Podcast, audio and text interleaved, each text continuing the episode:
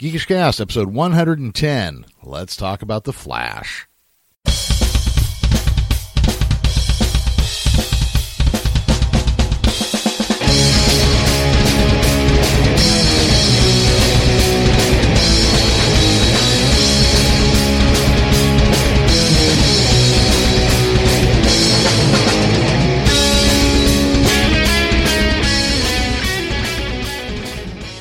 Welcome back to Geekish Cast. I'm your host Jeremy, and I'm joined today by Trevor Reese. How you doing there, Trevor? I'm doing good, Jeremy. How are you? Doing quite well. And Trevor, you're um, I'm having you on because I'd like to talk about the Flash, and you are one of the hosts of Podcast of Two Worlds. Yeah, it's a podcast literally all about the Flash, um, and we talk about the TV show mainly, um, but then we also talk about the comic book. We're talking uh, every month. We talk about what's happening in the current run. Um, and then every Saturday we um, are going issue by issue through uh, Geoff Johns' run because Geoff Johns he's the guy who currently runs DC or he has he's uh, currently he's now just put in charge of DC Films. Um, and he's going to be like co-writing the Batman film. And so his fingerprints are like all over the Flash TV series and so we're going through his run. And so we talk all sorts of Flash. Well, and he's it, it's more than just that too, because Geoff Johns also did uh, Re- Flash Rebirth back. Yeah, he was the one um, between Grant Morrison bringing the character back in Final Crisis, and then Geoff Johns' Rebirth series. Yeah, he's mainly responsible for bringing the character back, which sucked because he was also responsible. Like him and Mark Waid are the two people who established why Wally is like an amazing Flash, and then Right. they just like, nah, but Barry. Well, that's and that's kind of a weird thing because so I'm a little bit older than you. So when I was a little kid, I read comic books, and then for a long time, you really couldn't find them. Mm. And then they started, you know, like Dark Knight Returns came out, and then all of a sudden we all knew about comic book shops. Yeah. And then, you know, so like I'm getting into comics again as, you know, a preteen or a teenager, and I'm getting blown away because I'm like, well, wait a minute. So that Robin isn't Dick Grayson. Robin's some other dude. And Dick Grayson is Nightwing, and Nightwing and some other kids are the Titans. And so for me, uh, most of my life was just going into Crisis and just coming out of it. And that's famous for transitioning from Barry Allen to Wally West. Yeah. But before all that, the Flash was a very different character originally, wasn't he? Oh yeah, there have been. Uh, I've been noticing like the Flash. If you watch so much media, like there's, it's always Bruce Wayne is uh, is Batman, uh, or and Clark Kent is Superman, Diana Prince, Wonder Woman. But like the Flash is just like the Flash. He's just like it's just this embodiment of like an idea of a hero, like this speedster idea. Because originally the Flash was Jay Garrick in uh, the 40s, uh, 1940 or 1941. The Flash was introduced, and he look i mean the the 40s the golden age of comics were really a golden age because you could just do anything. Like and the flash he looked like jay garrick just had like a t-shirt with a lightning bolt and he had mercury's helmet on. Yep. uh and that was the flash for um that decade. For the through the 40s that was the flash. Um and like you and similar with uh green lantern like uh the green lantern and the flash like they are two characters who are sort of like run parallel to each other like they and they talk like you see that in stories a lot like Flash and Green Lantern have a connection no matter who it is, but like even like their publication histories, you had two different, like very very different Golden Age characters, and then the two uh, like the two people who start the Silver Age of comics in the fifties are reboot versions of Green Lantern and the Flash. Right. Well, and in the 40s, 30s, and 40s, I mean 39 and up through the 1940s, it was very easy to just like take a character and go, oh, he magically has superpowers. Oh yeah, no no explanation. Like Yeah. magic, he's an amulet, or yeah, because Jay Garrick was experimenting with hard water I, if I remember right, that was it. and yes. inhales fumes.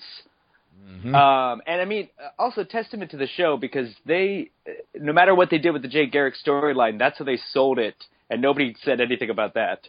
Um, but yeah, it was just sort of like magic, crazy, mad science, science, um, and really like every like now we have like textbooks of how like superheroes like operate. Like we have the physics. We know how much it would cost to be Batman. Like, and back then it was just like, no, his parents were killed. He's going to avenge them by becoming this uh, shadowy figure. There it is. And like, don't waste your time worrying about that. We're just going to tell the stories of it.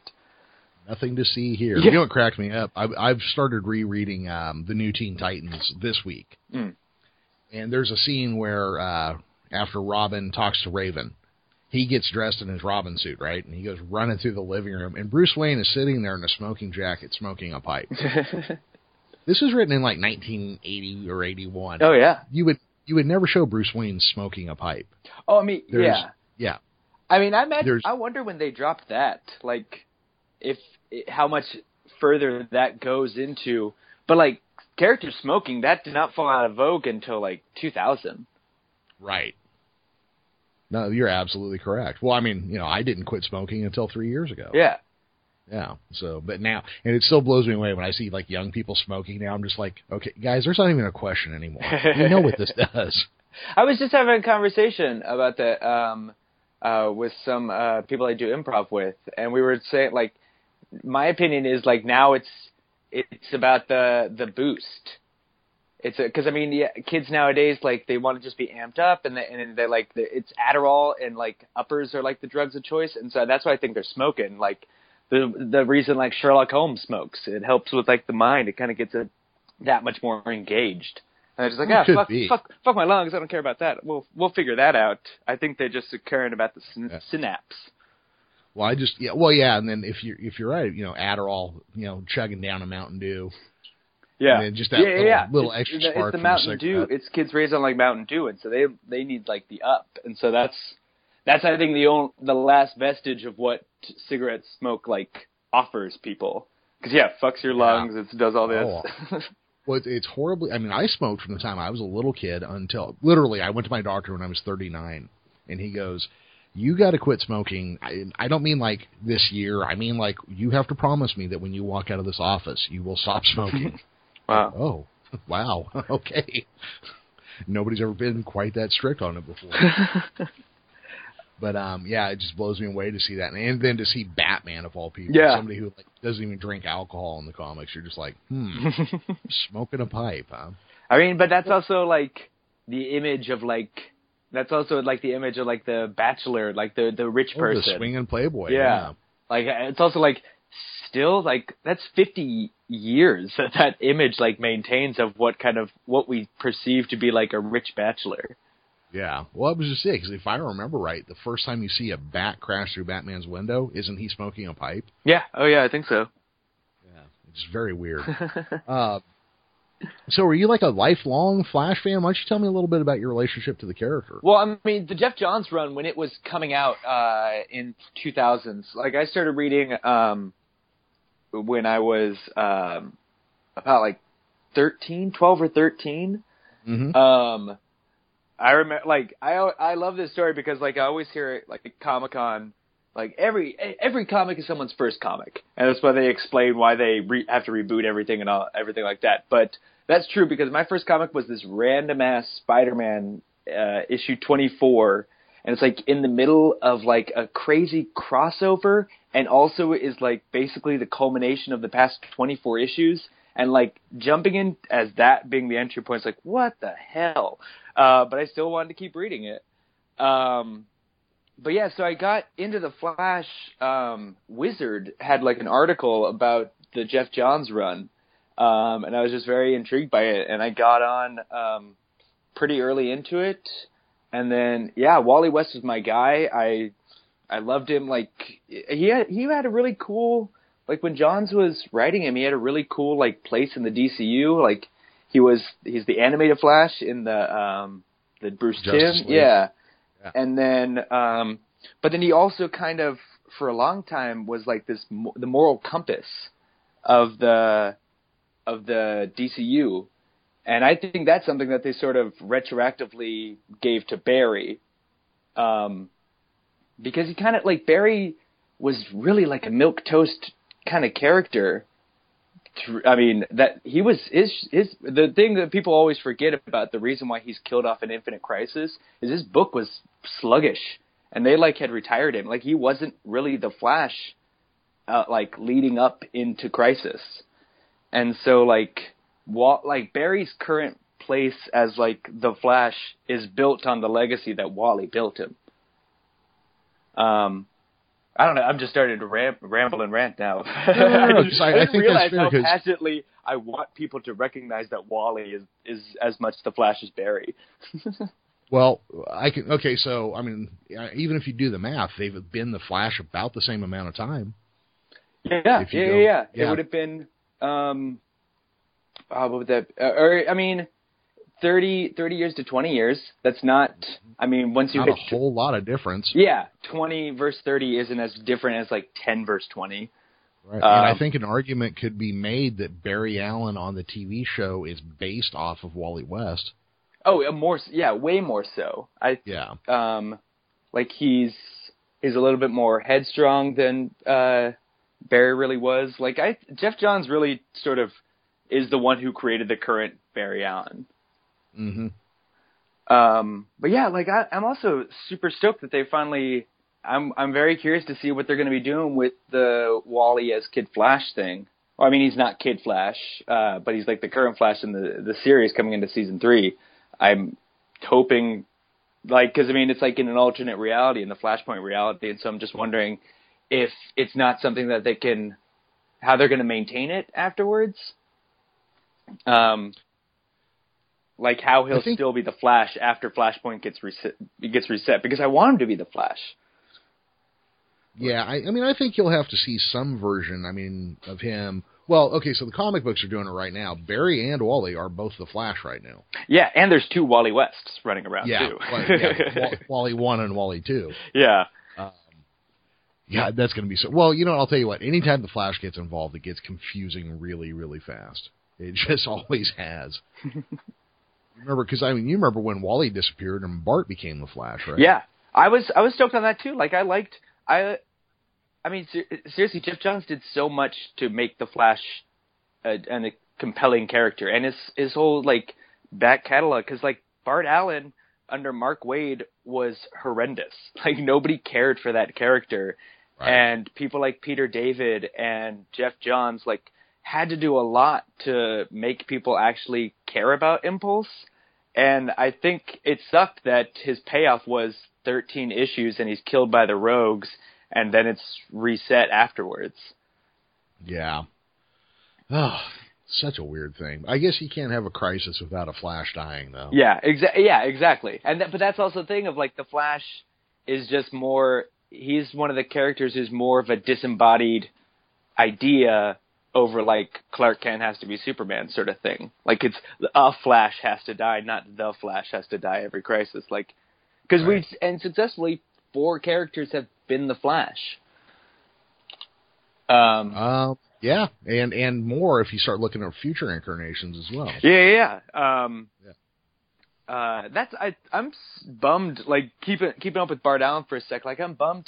He's been gone since the New Fifty Two, because whoever that Kid Flash was in the New Fifty Two was not Bart Allen. Um, and so I'm kind of bummed that that character. Like I kind of hope now that they brought Wally West back, that opens up the door for Bart Allen to be uh, uh, something. Yeah. Well, are you more? I I assume you're more a DC guy, but let me go ahead and ask so we know for sure. But are you more a Marvel or DC guy? Who's really your your company of choice? I mean, it, it's weird. My my tastes have changed. Um 'cause I mean, my favorite. I always Spider Man's always my guy. Yeah. Okay. He's Spider Man's my favorite character, but really, like outside of Spider Man, there's not really any character that I have any sort of passion for at Marvel. But like DC, I just I can get behind a lot of it because I like the mythology of it a lot more. And Marvel, Marvel has to build a lot more of its mythology, and it's sort of grounded in a realism. Like it's it's sort of like we were saying earlier, how everything is explained now. DC still has managed a way to actually have like magic, magic, and like have fantastical elements, Mhm. and not have it be out of place. And so, yeah, I just like the DC universe a little bit more, um, just as a whole. Like, and I like Marvel. I don't know. It's it's. No, no, it's- I get you. yeah. I, I like both, uh, but I think there's a there's a difference. There's the Marvel feel, which is you know either very street level or whatever whatever sphere of influence you're talking about, but it's about the person in that superhero's costume. yeah, It's it's about Peter Parker and trying to get to school on time after getting his ass beat by you know the Scorpion or whoever. yeah. Well, it's like even like to speak on that, like Peter Mhm. Parker is like one of the only characters who's had his name in the title of his book. Like you don't have Barry Allen, the Flash. Um, like you had Peter Parker, the s- sensational Spider-Man, and then Peter Parker Spider-Man. Like it is very much about those individual characters. Yep. My buddy Russ, he's the the best sort of explanation I've ever heard of the um sort of Marvel DC difference is Marvel um, turns monsters into men, and DC turns men into gods. That I was gonna say sort of the same thing. Yeah. Marvel is very much about the person in the in the costume. hmm whereas DC is very much about a costumed hero. Yeah. Well, and, Marvel is very much about how your power comes from like your failings, comes from like the darker parts of you. Not the darker parts of you, but like what you could see as a fault, what others can see as a fault, is actually what your power is. Mhm. and DC sort of taps more into the just not general, but more into like the you can just rise above and find within yourself to be this. Like you can be Superman. You can and, and find just find it within yourself. Um, so it's more like an optimistic. I'd say optimistic is DC and Marvel's pragmatic, but they're both sort of talking about the same thing. I think that works. Yeah, because I don't want to say Marvel's was- cynical, but it's definitely not. It's more realistic about where it's coming from. I think the word pragmatic was a very good Yeah. choice. Yeah. Um, what was your feel of the new 52? Uh, as a whole, I did not. I didn't care for it. fa- There was yeah, there was some cool stuff. There it was exciting, and I was reading some stuff. Like I liked the Flash at the time. Like Francis Manapul and Brian. Uh, I never could say his na- last name right. Buccellato. Um, they they had a really like just a gorgeous run. Like it's probably the best the Flash book has ever looked was under them in the launch in the New 52 because it kind of had they were doing some uh, fun stuff with the layouts and Francis Manapul is just a great artist in general. Um and so I liked it but I w- I didn't find it like necessarily compelling. And the Mhm. fact that the rogues uh, the ones who had like external powers now were metas that sort of didn't sit well. Um and yeah and then like as a whole like i don't know i found i wasn't like some apologist like i wasn't or like oh i need i need the the old stuff like how can you reset everything? I was i if the stories were exciting they were exciting but there wasn't much that i really latched onto. I remember reading like resurrection man like justice league dark like i liked sort of the more exciting titles that they had but those were low sellers and those were the first to go. Right.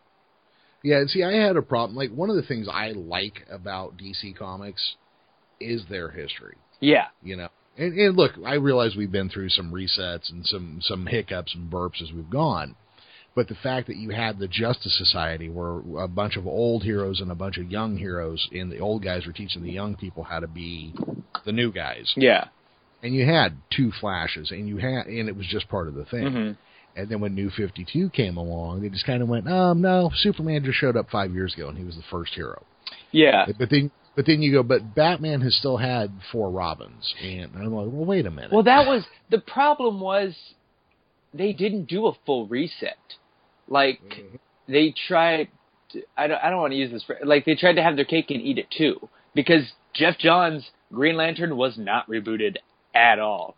No, it was not. Um, and a few other books like were unhindered by it. And I mean, what's the and also like what's the difference between like what uh, Scott Snyder was doing with what was happening in Batman at the time? Like Scott Snyder could have very comfortably have done that within the confines of the old DC universe, but at the same time, like they were worried about the numbers being so high. Like Action Comics just hit, had just hit 900, um, and so I think they were sort of panicking about like trying to reinvigorate everything. Yeah. But but it's yeah, they should have just done full reboot. That was the problem. Is that they Well, didn't? that was that was the problem they had with Zero Hour. That was the problem they had with Crisis on Infinite Earths. yeah. Well, yeah, Some people some people had to reboot. Some people didn't. Yeah, the one that's that's when you have a problem is when you don't get full reboots. When some people get like special treatment and they get to keep going because they're just gonna have resentment. But then also you you have to incorporate all this awkward continuity into your story. Like Batman had five Rob or four Robins within five years. That's ridiculous. Tim uh, Dick Grayson had his whole Robin thing. Somehow Batgirl was also Oracle and at the same time and became Batgirl again. Like it was so like they just did so much to try and please the fans that it just made the new 52 like such a mess. And then you also just have the the news stories at the time with all the the stories of people quitting the books and everyone just like there was a very like much this idea in the uh, comic press that like the DC editors were like pissing off DC writers like left and right. And so yeah, the new 52 I I didn't mind the idea of it, but just ultimately what ended up happening was just such a mess. So were you were you excited when Rebirth was announced? Yeah, I mean, Geoff Johns working on Rebirth. He's two. For, he's two for two so far, um, and so giving him whole range over the whole uh, line to do a full Rebirth was awesome. And the book was the the um, one shot was amazing.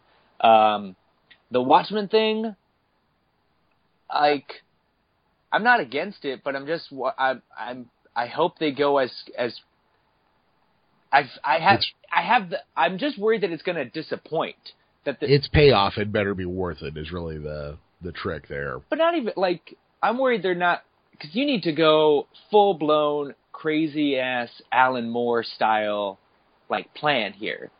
Cause, and it seems like they're going to go the Zack Snyder route in his Watchmen adaptation, and it, it's yeah, I'm worried that the stakes aren't going to pay off because it's got to be wacky and weird and crazy, and also somehow incorporate um, the somehow incorporate Watchmen because obviously this is after that series, and so we need to now find out what happened in between here and there, and so that's got to be a compelling story. They ha- it's it's a lot they're gonna have to pay off, but it could be cool. I say get Yeah, Grant, I- get Grant Morrison to do it. If Grant Morrison takes care of it, like especially after the stuff he was doing in Multiversity, Grant Morrison could could give you a payoff for it. Right. Well, that's that's a yeah. Grant Morrison, I think, is the only person that can even carry Alan Moore's jockstrap. You know. Yeah, Um. They're just like these two mad geniuses of comic just writing. the, the ideas that are present like as uh, like everybody lauds all the the comic book work Alan Moore did in uh, DC and like all the ideas he brought to that but like he went batshit in his creator own stuff. Like Prometh- uh, Promethea is insane. Like that book is amazing. And and like the level of detail that guy goes into for like the League of Extraordinary Gentlemen the guy's insane. Well, even even when he took over Rob Liefeld's uh, uh, colorless, pale, bland Superman knockoff, oh yes uh, Supreme Supreme, and he just turned it into a powerhouse of storytelling. Yeah, Warren Ellis just did a, a really, or not just, but I mean, recently he did uh, a Supreme seven issue miniseries that was awesome. really. Yeah, it's Supreme Blue Rose. Uh, oh, Chula something. Uh, the art is amazing. She did. Um, she also did an issue of Wicked and Divine. I forget her name, um, but the art's amazing. But it's Warren Ellis just sort of um, meditating on the idea of rebirth or reboots and rebirth within like a comic book. Like, what's it like to experience the world resetting multiple times? And so he just it's it's really cool. I really liked it. And then you just sort of see these characters sort of acting as like archetypes more so than like actual people and it's really it's a really interesting book. I really liked it. Huh. Yeah. I'll have to give that one a look. I, I didn't know that anything was being done with that character at all. Yeah. Well, I think the fact that Supreme has gotten Warren Ellis and Alan Moore goes to show you that there are no, there's no such thing as a bad idea. there's Well, bad no. creators. There's bad creators. There's like like look, I still think there's great Superman stories to be told. Yeah. But if you hire a shit writer, you cannot expect that character to shine. Yeah. You know? I'm but That's I hear all the time. I hear all the time people go, "Oh, Superman sucks. You can't do anything with it." I'm like, "You're out of your goddamn minds. You really, really are." I every time I get a chance to talk about what's wrong with Superman, it's the Jesus thing of it. He's not. It's the fact that people have lifted him up to be this god, and like this infallible person who like is willing to die for our sins, like misses the point because he's Moses. He's the baby sent in the basket to deliver his people from injustice. So he can be like the first Superman story. He ta- he bullies an arms dealer into joining the army, and then Superman joins the army with him, and then he walks him to the front line so he can see his weapons in action. And Superman's just laughing because he's not going to get hurt by bullets. It's like insane, like, and that's the intent. Like he's not this god; he's this man who just happens to have the powers of a god, and people are just so many people miss the point of it. Well, I, I talked to a comic creator and a guy who teaches a class. Um, oh, back east. I can't remember what state he's in right now. Uh, ben Cohen was his name. Okay. And we actually talked about how Superman was created by two Jewish kids Yeah. and then totally saddled with Christian imagery over the last 35 years. Oh yeah. And he's not Jesus. You're absolutely right. He's Moses. hmm And it, it's kind of this weird cultural appropriation. Yeah, it's it's very Um, strange um, how much like, and I want to know if it predates, like if it because you kind of don't get that feel from the Christopher Reeve stuff because that's but that also has a general like hokey tone, but then you have like Superman Returns definitely Oh, it abso- it Definitely. absolutely it absolutely comes through in the first Christopher Reeve movie. does it? Oh, I you mean, remember uh, Jor-El's speech? Okay. In the oh, see, I'm old enough to remember when this was in the theater. Yeah, yeah, yeah. And there was a there was an advertisement for it. it was whatever the reason was, and for this, my son, or for this, I have sent them you, my only son, Oh, okay. to show them the way. Okay. It was absolutely, and you got to remember that movie was written by Mario Puzo, Mm, yeah, yeah, yeah. uh, eh, who wrote The Godfather, Yeah. who uh, Catholic imagery just seeps through the screen in both of those movies. Mm. Good call. I mean, it's been a while since so I'm. I'm Oh, no, no, I- I- I No, but no, that, yeah. I always appreciate when I get called like to get the record straight. Like, okay, cool, cool, cool. Um, but no, like Chris, uh, Superman Returns, when he's up in the sky after lifting the the Krypton, Yeah. Kryptonite planet or the Kryptonite uh, continent, mhm. and then he drops into a crucified position and then falls to Earth. yeah, that's. I mean, I think that's the first time we were actually beat in the face with it. yeah, And then it, some of it, I don't know, man. It's I didn't like Man of Steel very much, oh, but I, preaching to the choir. I but I did not hate Batman versus Superman as much as everybody else did. Fair. Um, especially the three hour version. Now I had to watch it in two sittings. but there's there are things going on in Batman versus Superman. Um, you know, one of the first movies you, you see the Waynes as they're walking out of the theater. There's of course Zorro because Batman's basically just a modern Zorro. yeah, But the other one is Excalibur. And then the fight between Batman and Superman is a retelling of the fight of Arthur and, and uh, Lancelot from the movie Excalibur. And then the fight between Superman and Doomsday is a retelling of the fight between Arthur and um, uh, Mordred from Excalibur. And it there's these weird little nods to to film in there that I don't know that I either think you have to shine a spotlight on it or you have to get rid of all hints of what you're trying to do. it's subtle, especially Yeah. especially if it's if it's hung upon. Well, okay, it's it's subtle because if it's hung upon that image of the movie theater, that that's subtle. Especially when most people are going to look at the Zorro one. Yep. Um, because that is a much more blatant, like, yes, very much so, Batman. Why hasn't Batman been played by a Latino man by this point? Because he's basically Zorro. Um, yes. but um but also that's that's something that can potentially be lost because it ends with um Batman saying he wants to assemble the Justice League and it's like and those are the Knights of the Round Table sort of thing. And so it's sort of like Right. well you can't tell the end of the story and then go back to the beginning. Uh, But I mean, maybe that's maybe you're right because that the main complaint I've had with this stuff is like how much story that they run through and the fact that they start at the end of stories that you can't lead with uh, Dark Knight Returns and the death of Superman. And so if you're leading with the end of the story, I mean, so I mean, it's just continuing with the thread he's doing. So he's ending with these two iconic DC ends of characters, and then also following through with the end of uh, Arthur and uh, Lancelot's relationship, and then the end of Arthur. Yeah.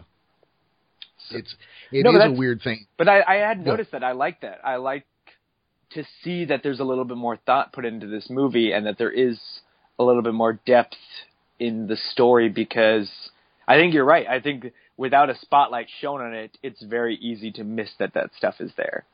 Oh, absolutely. And also, um, and I, I promise I'll quit being an apologist for this movie pretty no, I, I I like. There's so many people who hate this movie, and the reasons it sucks have been articulated so finely that we know. That I like Yeah. hearing now from people who liked it, and because I I know why I hated it, but I don't want anybody because some other friends of mine are just like, it's fucking parademons, man. Like you don't even realize fucking parademons live action are there. We're gonna get Darkseid live action Yeah. in real life. Like who cares about the story being told? We're finally getting what we've been asking for for s- decades. Yeah, well, and just just for me to kind of illustrate one of the things, like so in the theatrical release of Batman versus Superman, those uh, uh, mercenaries they gun down an entire village, right? Yeah. And then and then they're trying to go out there and go, oh yeah, Superman murdered all those people. And then I'm going, well, what the fuck did Superman shoot all those people? Okay, but in the three-hour edition, what they didn't what they didn't show in the theatrical, but they did in the home version, was those guys then turned around and used flamethrowers on everybody. And that woman who was standing up before Congress testifying against Superman was being blackmailed by Lex Luthor. Lex Luthor was paying prisoners to kill people that Batman had branded. So there's like all this stuff that was only in the home edition that was not in the movie edition. I'm not saying Yeah. it fixed everything. Well, I've also heard that the Ultimate Edition is not even Zack Snyder's intended original. I heard four hours was like his intent. And to me, it's like once you have a four-hour movie, you have two movies. two You have two movies. movies in your hands. To me, once you have three hours, you have two movies. Yeah, and so that's that's also the, the like DC got caught up in wanting to catch Marvel that they didn't realize they could just copy Marvel and pick up like if they had followed the Marvel plan and just like started with Man of Steel and built the exact like literally the exact same way it, they could have reached their Justice League by time Avengers the the Infinity War's done. By time Avengers has culminated, the culmination of the original in uh, Marvel universe would be done, and then Justice League starts, and then everybody would be like, "All right, cool, jump ship, let's go over to DC and see what they're doing." Like that, they yeah, but rushed I, I it. think I think they tried to do that with Green Lantern Yeah. because Green Lantern was No. a, a beat for beat remake of Iron Man, but done in a half-assed way. Yeah, and then he oh this oh the poor Sinestro post credit scene. that, Yeah. but it's That like. I rem- the first Comic Con I went to was right before that. Or I just I remember vividly at Comic Con I went to the one where they were having the panels like teasing all the Green Lantern stuff, and Geoff Johns was saying that by they wanted to build a trilogy that would culminate in Blackest Night. And Right. Blackest Night only works when you have the history behind it. If not, then you just have a Green Lantern zombie movie, and that's cool. That's all right, but that's not nearly the powerful story that Blackest Night is. You have all these heroes, all this, all this history coming back to bite these heroes in the ass, and people paying for a lot of stuff in that series. And to just build that in three movies is like you can see that stuff already. The, the DC wanting to rush because Marvel got there first. Oh, absolutely. But you know, also at the same time this year, every movie released underperformed. Yeah. Every single movie released underperformed. Captain America, which I thought was pretty good, underperformed. Well, I just heard Suicide Squad surpassed it somewhere, like domestically. Uh, I believe it was internationally. Well, well, I believe it's overall sales, but it included international. Okay, I believe. I don't quote me on it. I, I can't. Remember. but no, I I do know I read that it surpassed it in some way, in some Yeah. like yeah, either domestic or international. I don't know if yeah, I doubt it was total. Um, but yeah, that's crazy. Yeah, but I mean, every movie underperformed this year, and it's just this kind of weird. I mean, you know, we've already been hearing since it started, like, oh yeah, uh, superhero movies they're going to go away real soon, and I'm just kind of worry, worrying that we already screwed it up, you know, by leaving that. I think deep. I'm loving it. Yeah, it's awesome, but I at the same time like I want them I want to see a 40 million like Batman movie. Like I want to I want to see smaller movies now cuz that's what's fun about the comics. What's fun about the comics is like the like I want to I've been saying on my podcast like I desperately want to see an episode of The Flash where there is not a villain of the week. It's just Barry putting out fires and dealing with like other stuff and like because that's what you can do in the comics. You can just have the the issue where the guy's just running around and just dealing with stuff. You can get into his psyche and get to know him. Like I want to see Batman just take on like the Falcone crime family and see like that low tech Batman.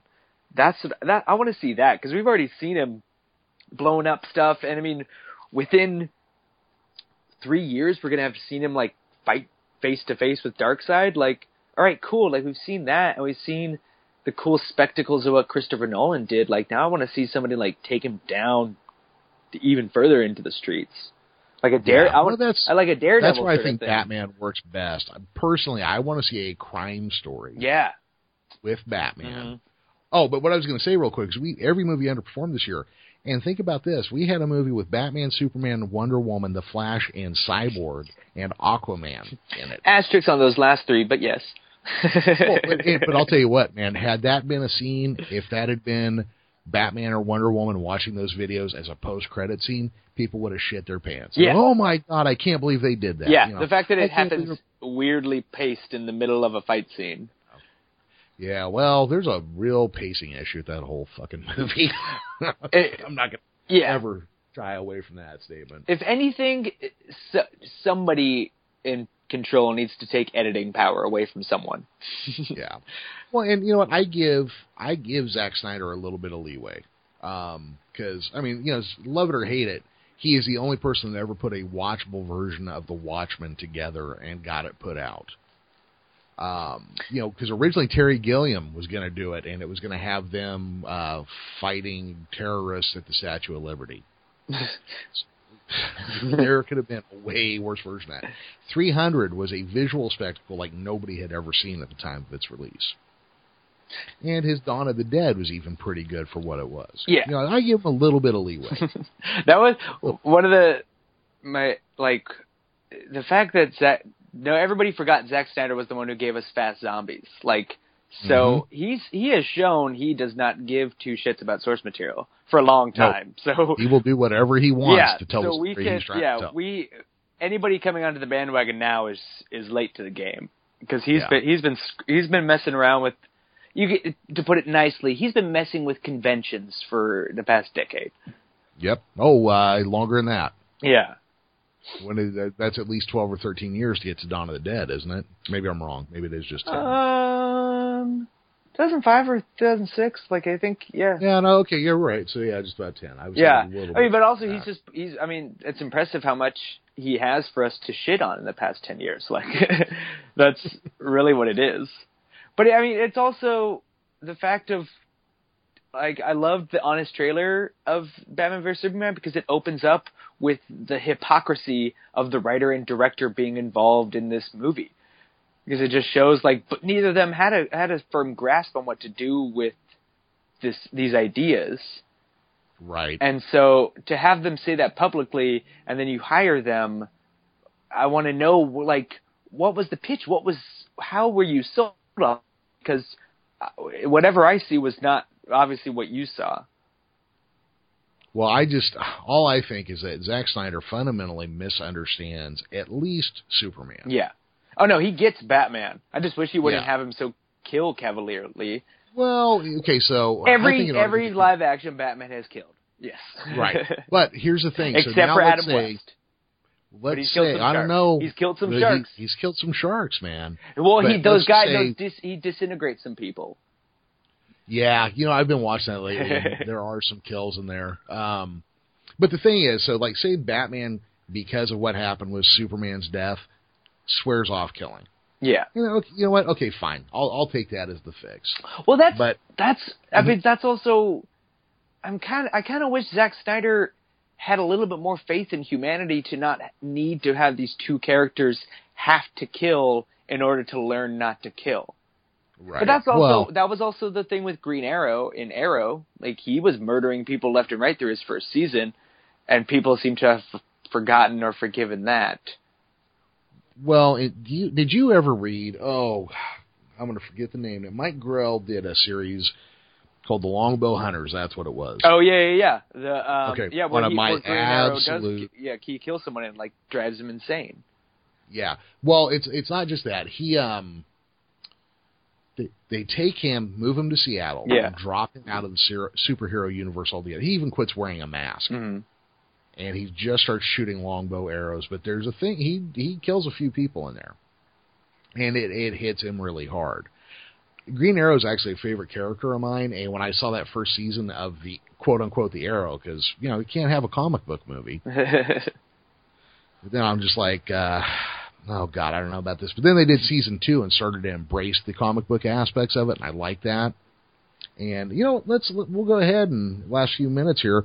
Then they came out with the Flash, oh yeah, and the Flash unabashedly just went, "Hey guys, I'm a fucking superhero TV show. What do you think of me?" Yeah. and everybody, everybody, I think loved it. Oh, the like, the t- it's insane how faithful they've managed to be, um, and just so unabashedly because there, there's to like, I don't I'm t- I don't want to keep comparing it, but it's just like a good touchstone. But like Marvel and how they have to explain everything, like it's so crazy how easy they just embrace all the stuff like this. They introduced the Ring in uh, the Speed Force, um, Gorilla Grodd, like, and now Gorilla City is out there. Like, Yeah. it's so crazy how faithful that show has been. Well, and I'll tell you one of the other cool things was the first time where they did a flash of other universes and you saw the 1990s Flash Oh yeah! Oh my gosh! and Supergirl and and you're just like this is a comic book superhero universe on television that has external continuity. Yeah. How insane is this? Oh yeah! It's oh my gosh! It's awesome.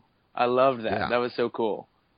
Um, but like this, something I've picked up on like recently, and why I think some of the the Zack Snyder films don't work is Mhm. so much live action stuff. Like basically, Batman and Superman have sort of their movies have hermetically sealed themselves off from like from everything. But like traditionally, like everybody pays tribute to everything. Uh, like yeah, because the Flash makes nod of '90s Flash has John Wesley Shipp in it as his dad.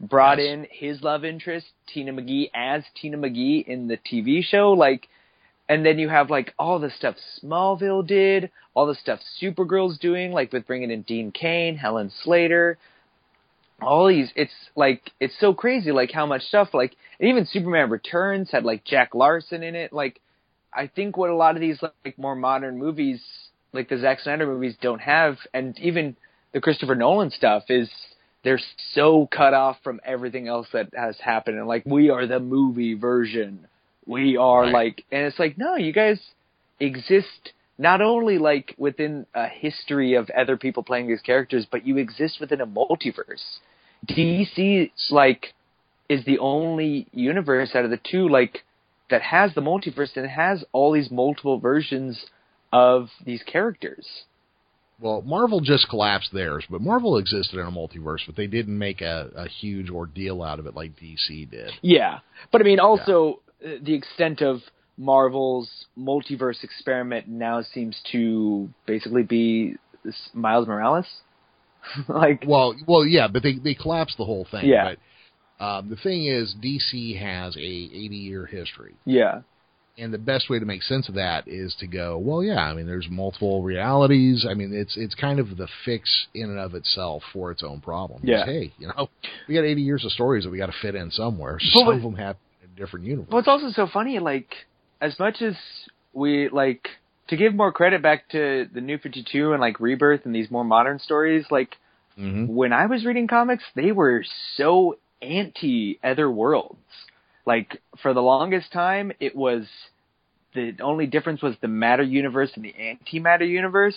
Right. Like it's so crazy, like how much they embrace the multiverse aspect of their storytelling now for basically like 20 years. Like basically, Wally West's career is marked by the fact that it's just one singular universe. Right. Up until that series about 10 years ago that they called 52. Yeah. Oh, And they revealed that parts of the multiverse still existed. oh my gosh, 52 was that series was awesome. That Loved it. yeah, the reveal of the 52 Earths and the the fact that they made uh Mr. Mind like a extremely threatening character. Yeah, that was fun too. Yeah, you take some ser- some seriously goofy character like Mr. Mind Oh. from Earth Five, and you go, oh, and by the way, he's the one that's been eating the different parts of the multiverse to get his power. Yeah, yeah, yeah. Okay. Um, Oh, oh, I'm so, oh, I'm so, and I know you just had uh, Shazam podcast on. Um, Yes. Uh, oh, you're breaking up a bit there. the Shazam movie. My mic's kind of messing up. Hold on, let me. But yeah, um, well, so we- I had, uh, I can't remember the guy's name right now, uh, the host of Shazam Cast on. Yeah. Because I I don't often go for conspiracy theories, but it sure seems to me like DC's been trying to murder Captain Marvel since the 1940s, well, even to the point where they bought him and now they're trying to slowly drown him over a 30 some odd year period. yeah. No, I, I I wouldn't put it past them. That Yeah. I will believe any conspiracy about Mar, uh, DC trying to DC to yeah. destroy Captain Marvel. He's a big red Well, cheese, but he was he was he he would be Superman now.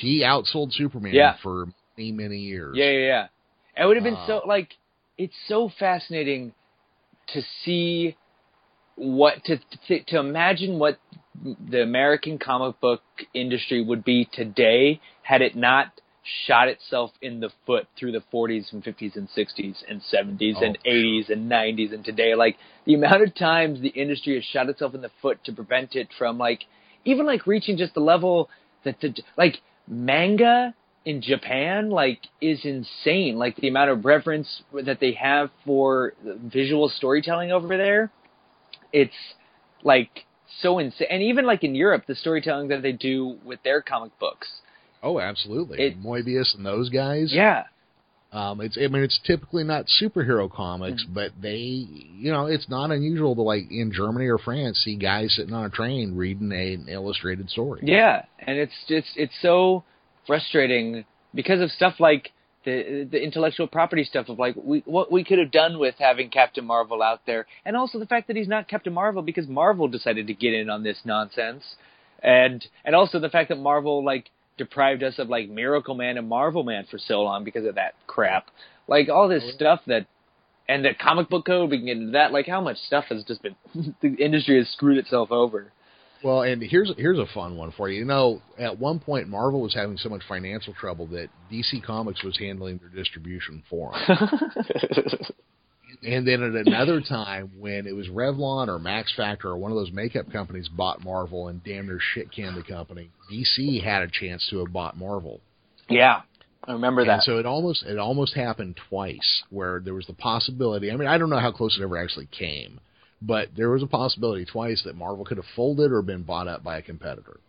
what would like what would that have been like had like DC bought Marvel or what like emerging I don't like I don't think at this point like they're so distinctive it'd be so strange to fold them into each other. Well, yeah, but you know it was strange to fold uh, uh, Charlton. Yeah, I mean DC. that's that's that's true. Yeah. But like Um, Yeah. Well, I can, you know, here's my thing. I I don't really watch pro wrestling anymore, but my younger brother and my kids did watch it really heavy at one point. And you remember, I don't know if you remember, but there were, there were two big wrestling Yeah, yeah. companies going into the new millennia, Mhm. and then one of them folded. And ever since, man, wrestling has just not been fun to watch. it's But they And I got also they also got all pulled in. WCW was uh, brought into uh, WWE. right, but see, without uh, the McMahon family having any competition, any real competition, they got to go and do everything they wanted without ever having to think, well, what if people get turned off? Because they just went, well, we're really the only game in town. Yeah. And so they got to follow their indulgences while the audience, they're just sitting around going, this is terrible, but we got nowhere else to go. Yeah. That's what would happen to comics. Yeah, yeah, yeah. Uh, that would be terrible. hmm Um, I'm kind of excited right now, though. I know um, I, I talk to a lot of independent creators these days, Oh. and Valiant's back in the oh, mix. Oh yeah, like that's Yeah. that's why like I kind of when when the like DC over Marvel question kind of comes up, or what do I read more? Like a lot of times it's just like I read a lot of indie stuff. More often, Yeah. like for every for every More superhero book I pick up, there is at least one indie comic that's unrelated. Yeah, more and more I hear from people that Image is their company. Yeah. Which to me is such a funny thing. Being my age, I remember I remember Oh, yeah. they Yeah. they almost destroyed the comic book industry. Yeah. I Um, remember, like, I I complain. Everyone should should remember if you ever complain about an image book being a month or even a week late, like it it, it could be 1990s image, and you could be waiting years in between issues. yeah. So Well, you know, and, and talking to here's the thing: a lot of people don't remember was Diamond Comics, the distribution companies, had to put these crazy hard ass laws into effect to get Image to start catching their dates. yeah, And all of a sudden, small guys couldn't compete because they didn't have the money to sit on because Image had fucked it up for everybody. yeah, So I'm I have a lot of animosity still to this day. I realize it's a different company. I still hate Jim Lee. because of this.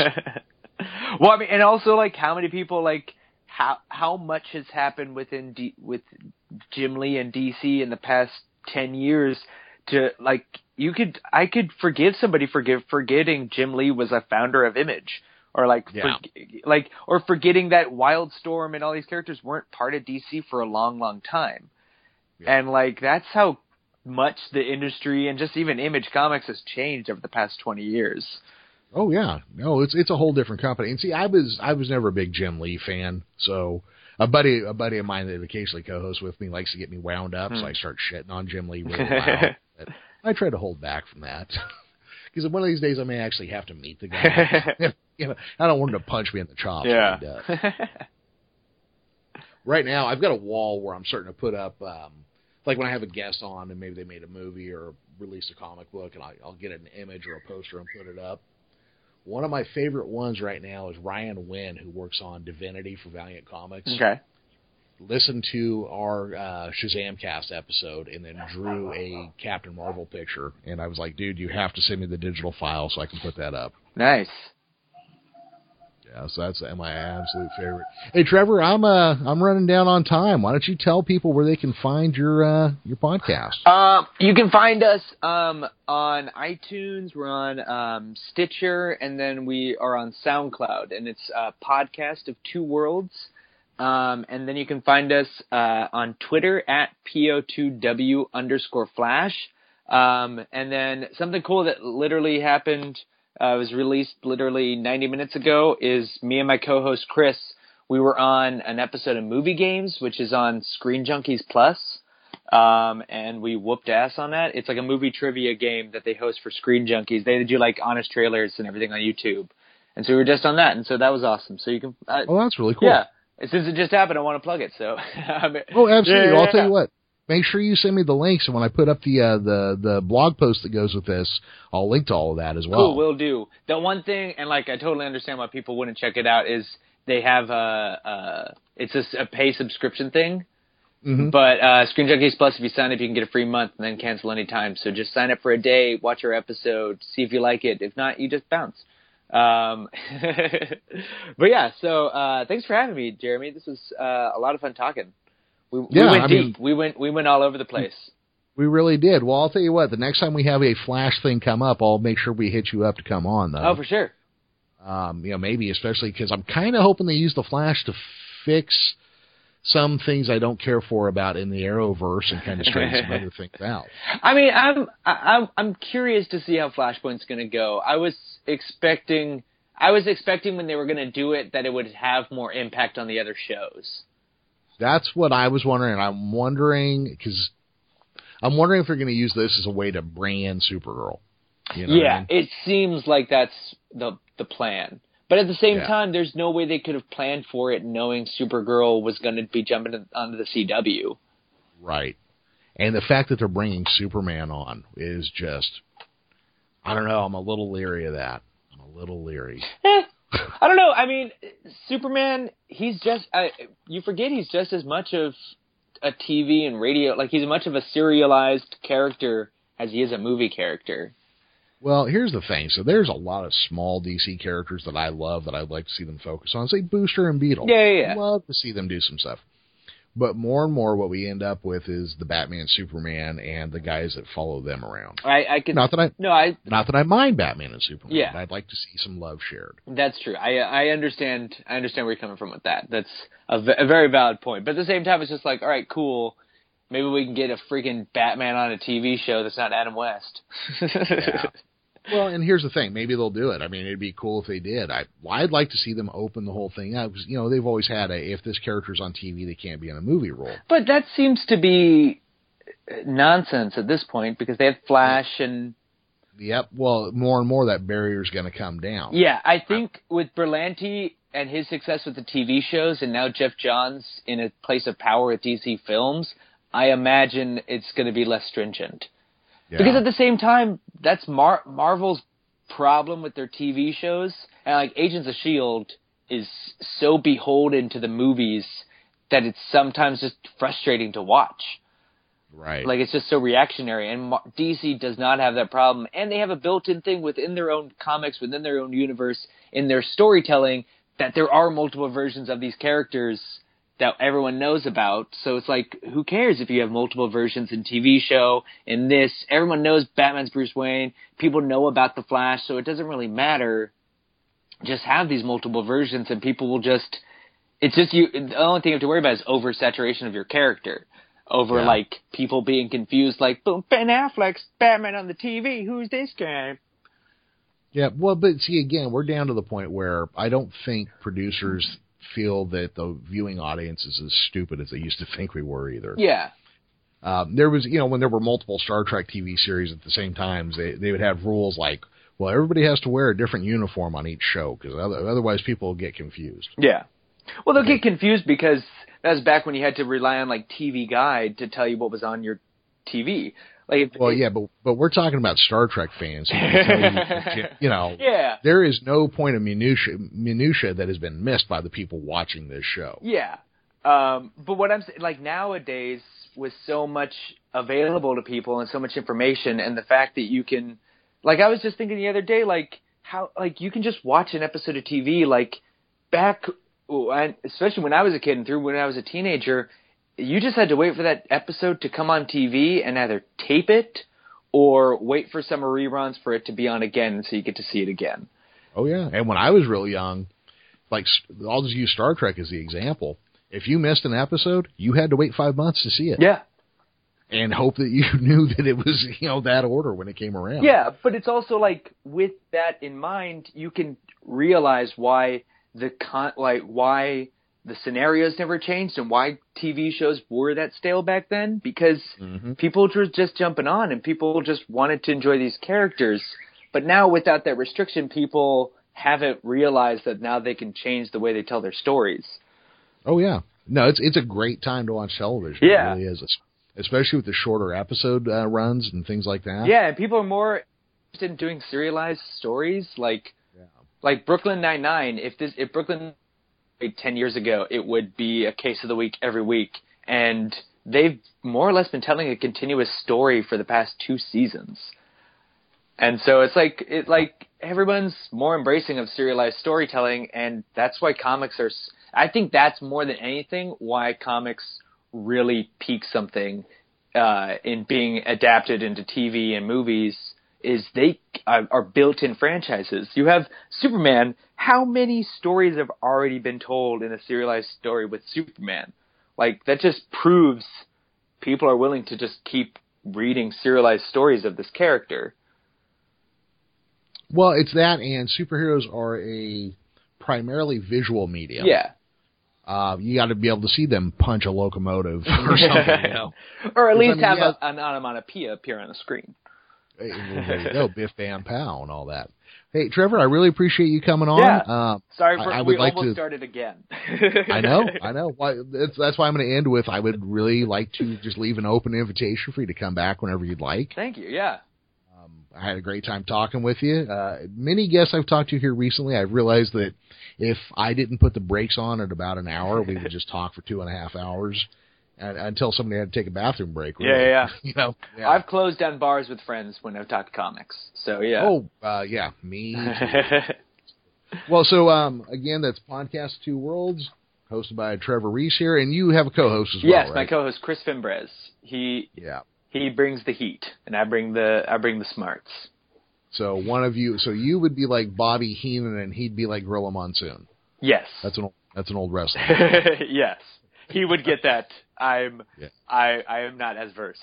I know No at. I, Attitude Era. That was where I knew. That's what I know. He okay, so you would be Jim Ross, and he would. Who was the bad guy announcer back then? Well, that analogy. it's more like he's Jerry Lawler and I'm the other guy. There you go. There you go. Okay. Yeah, that covers it. All right, cool. Well, Trevor, thanks for coming on. Um, everybody else, you can find us at geekishcast.com. I'm on Facebook at facebook.com slash geekishcast. I tweet from at the geekishcast. We are, of course, on iTunes, Stitcher, Spreakers, SoundCloud. Uh, hopefully on your phone. Please rate, review, subscribe, blah, blah, blah, blah, blah. Trevor, thank you again for coming on, Thanks for having me. and we'll see you all later. Geekishcast theme music is taken from Out to Get Mine by Reign of Zeus. Check them out at reignofzeus.net.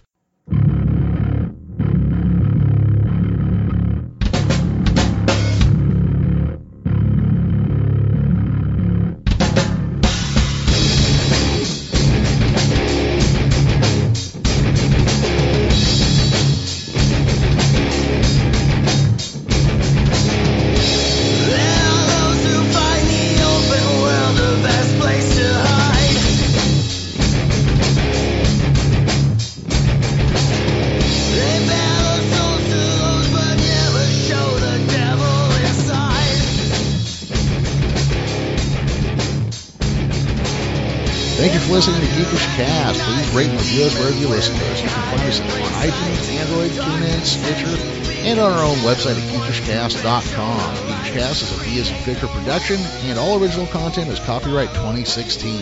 If you got a thought or a comment, or think you or somebody you know would be a good guest for Geekish Cast, please feel free to reach out and contact me. You can email me, thegeekishcast at gmail.com, or jeremy at thegeekishcast, or you can even phone me at 209 232 6001.